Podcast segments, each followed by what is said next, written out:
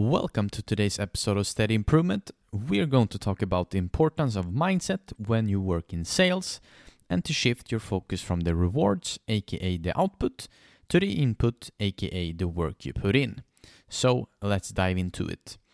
When it comes to sales, a lot of people are focusing on the wrong things. They are seeing all of those who are on the top 3 list of most selling in their own firm, and they're wishing that they would sell as much as them.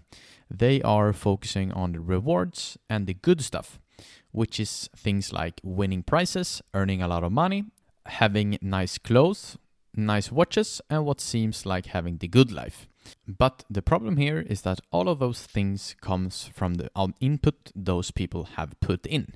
So the goal of this episode is to shift your focus from the outputs to the inputs, and shifting focus from the things you can't control to the things you actually can control.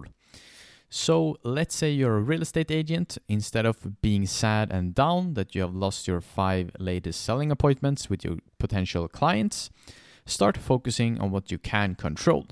Shift your focus from the numbers of new listings that you're getting to the amount of new potential client meetings you're booking.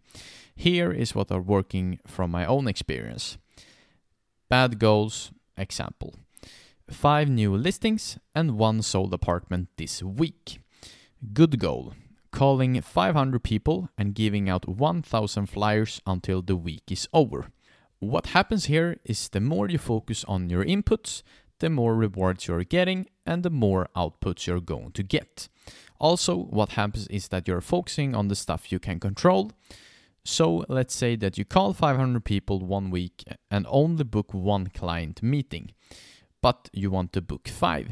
Then change the goal for the next week to making 2,000 calls per week and see the results changing.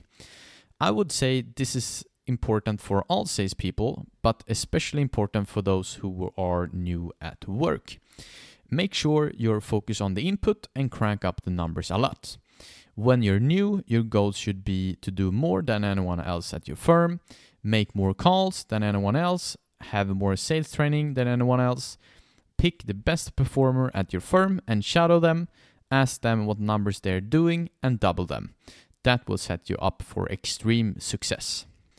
In today's episode, I would like to finish up with a really good quote that have stuck with me. Stop complaining about the results you didn't get from the work you didn't put in. The only way to become more successful than most people is to be willing to do something most people aren't willing to do. Thank you for listening to today's episode of Steady Improvement, and I hope to have helped you in your journey of leveling up your sales skills. Until next time, peace.